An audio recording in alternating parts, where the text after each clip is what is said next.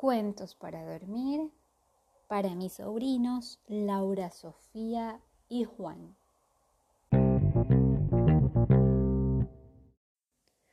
Hoy continuamos con la lectura del libro Mago por casualidad de la autora Laura Gallego.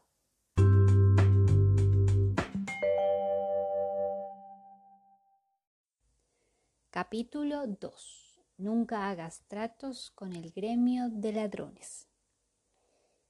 Al oír los gritos, el posadero subió en tres zancadas mientras Calderaos de la desesperación se arrancaba las plumas con el pico. ¿Qué ocurre? ¿Quién ha gritado? Ratón señaló al cuervo, que graznó y salió volando por la ventana. No me tomes el pelo, ratón. Los cuervos no hablan. Este sí, dice, y dice que le han robado. ¿Cómo van a robarle a un cuervo? Los gritos vendrán de Oh, no, la habitación de Guntar. Y se fue corriendo rapidísimo y enseguida se oyeron voces en el cuarto de al lado. Ratón se asomó a ver qué ocurría por ahí y se topó con una escena muy curiosa. Guntar seguía en camisa de dormir y corría por la habitación descalzo, dando saltitos y gritando. yo no he sido, yo no he sido. Y es que el cuervo se había liado a picotazos con el pobre hombre y lo perseguía por todo el cuarto. Detrás corría el posadero, escoba en mano, tratando de ahuyentar a aquel molesto pajarraco, pero tenía poca puntería y la mayor parte de los escobazos iban a parar a la reluciente calva de Guntar.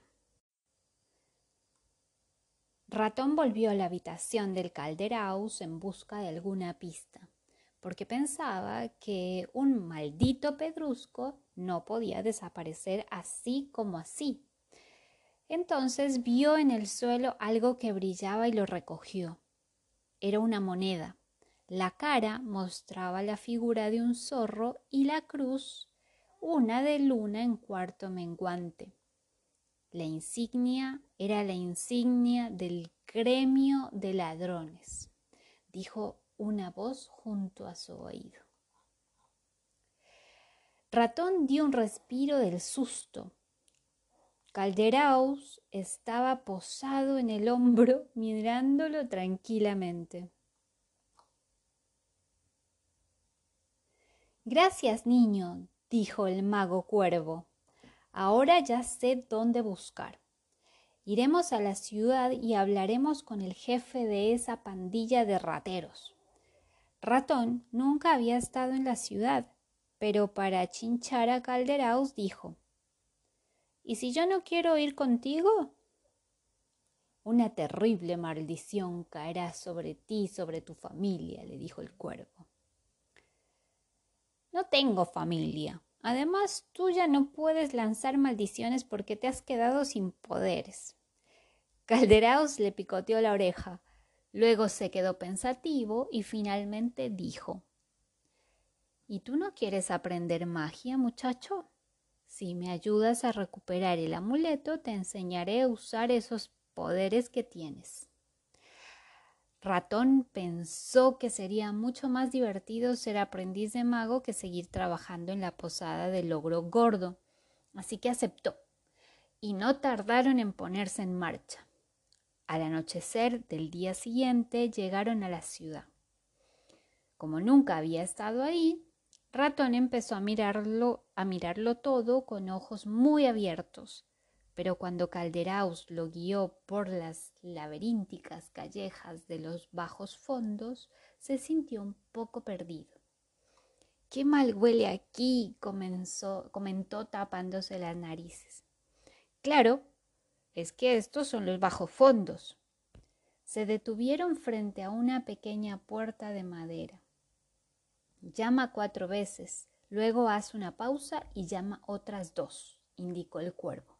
¿Y por qué? le dice ratón. Ah, es la contraseña, tonto. Ratón llamó cuatro golpes, pausa, dos más y esperó. Se oyó como si alguien arrastrase algo por el suelo. La mirilla se abrió y se asomó un ojo feroz. ¿Quién se atreve? bramó desde adentro una voz no menos feroz. El gran mago Calderaus quiere hablar con el jefe del gremio de ladrones, dijo Calderaus. Yo solo veo a un niño y un cuervo. Es que venimos de incógnito. Ah, el ojo parpadeó confuso, pues verás, es que ahora estamos algo ocupados. Dentro se oyó un ruido como de plato rompiéndose y a alguien que gritaba. Te he dicho que me, que me la devuelvas, que es mía. No me da la gana, chillaba una voz infantil. La he robado como dice el código. Bueno, carraspeó el portero. El jefe está ahora atendiendo otros asuntos. A Calderaus nunca se le hace esperar, dijo el cuervo. ¿Podrías abrir la puerta? intervino el ratón. Es muy incómodo tener que hablarle a un ojo. Enseguida se oyó un chasquido y la puerta se abrió. Pasen, pasen, los invitó el portero. Ratón ya miraba hacia arriba, esperando ver un individuo muy grande y fornido, pero tuvo que bajar la vista hasta encontrarse frente a frente con un tipo barbudo, más o menos de su misma estatura. Acababa de bajar del taburete al que se había subido para asomarse por la mirilla de la puerta. ¿Y tú qué miras, niño? rezongó el portero. ¿Nunca has visto un enano? Sí, muchas veces, pero es porque la voz y la mirada feroz parecían mucho más grandes. Me sale bien, ¿verdad? se pavoneó el enano. Es muy útil para asustar a los enemigos y los repartidores de propaganda. Los hizo pasar hasta una sala que parecía el escenario de una batalla campal. Disculpen si esto está un poco desordenado, se excusó el portero parapeteado tras una mesa volcada, un hombretón de barba negra se protegía de las piezas de vajilla que volaban por los aires. Ratón esquivó un plato, intentó descubrir quién lo había arrojado y logró vislumbrar una nariz respingona que asomaba tras una alacena. ¿Qué pasa aquí? preguntó confuso. El jefe se ha vuelto a enfadar con la, con la mocosa suspiró el enano. Y ella se ha enfadado con el jefe. Si quieres que te diga la verdad, no sé qué es peor. Mano larga, graznó entonces Calderaus. Enseguida el hombretón se giró hacia ellos. En aquel momento de distracción, una jarrita de leche le acertó en la cabeza y le hizo un buen chichón. Niña, ya basta, aulló en dirección a la alacena, que tenemos invitados. De pronto todo volvió a la normalidad y los platos dejaron de volar de un lado para el otro. Mano larga, dijo Calderaus. He venido aquí a hablar de un asunto muy importante. ¿Un pajarraco medio desplumado quiere hablar conmigo? exclamó el hombretón. Es el mago Calderaus, jefe, le dijo el enano. Viene de incógnito. ¡Ah, caramba! Mano larga se rascó la barba pensativo por los bigotes de caco. Pues sí que es un buen disfraz. ¿Y qué te trae por aquí, viejo amigo? Ejem, conocido, nada más. Pues bien, lo que me trae por aquí, enséñaselo, niño.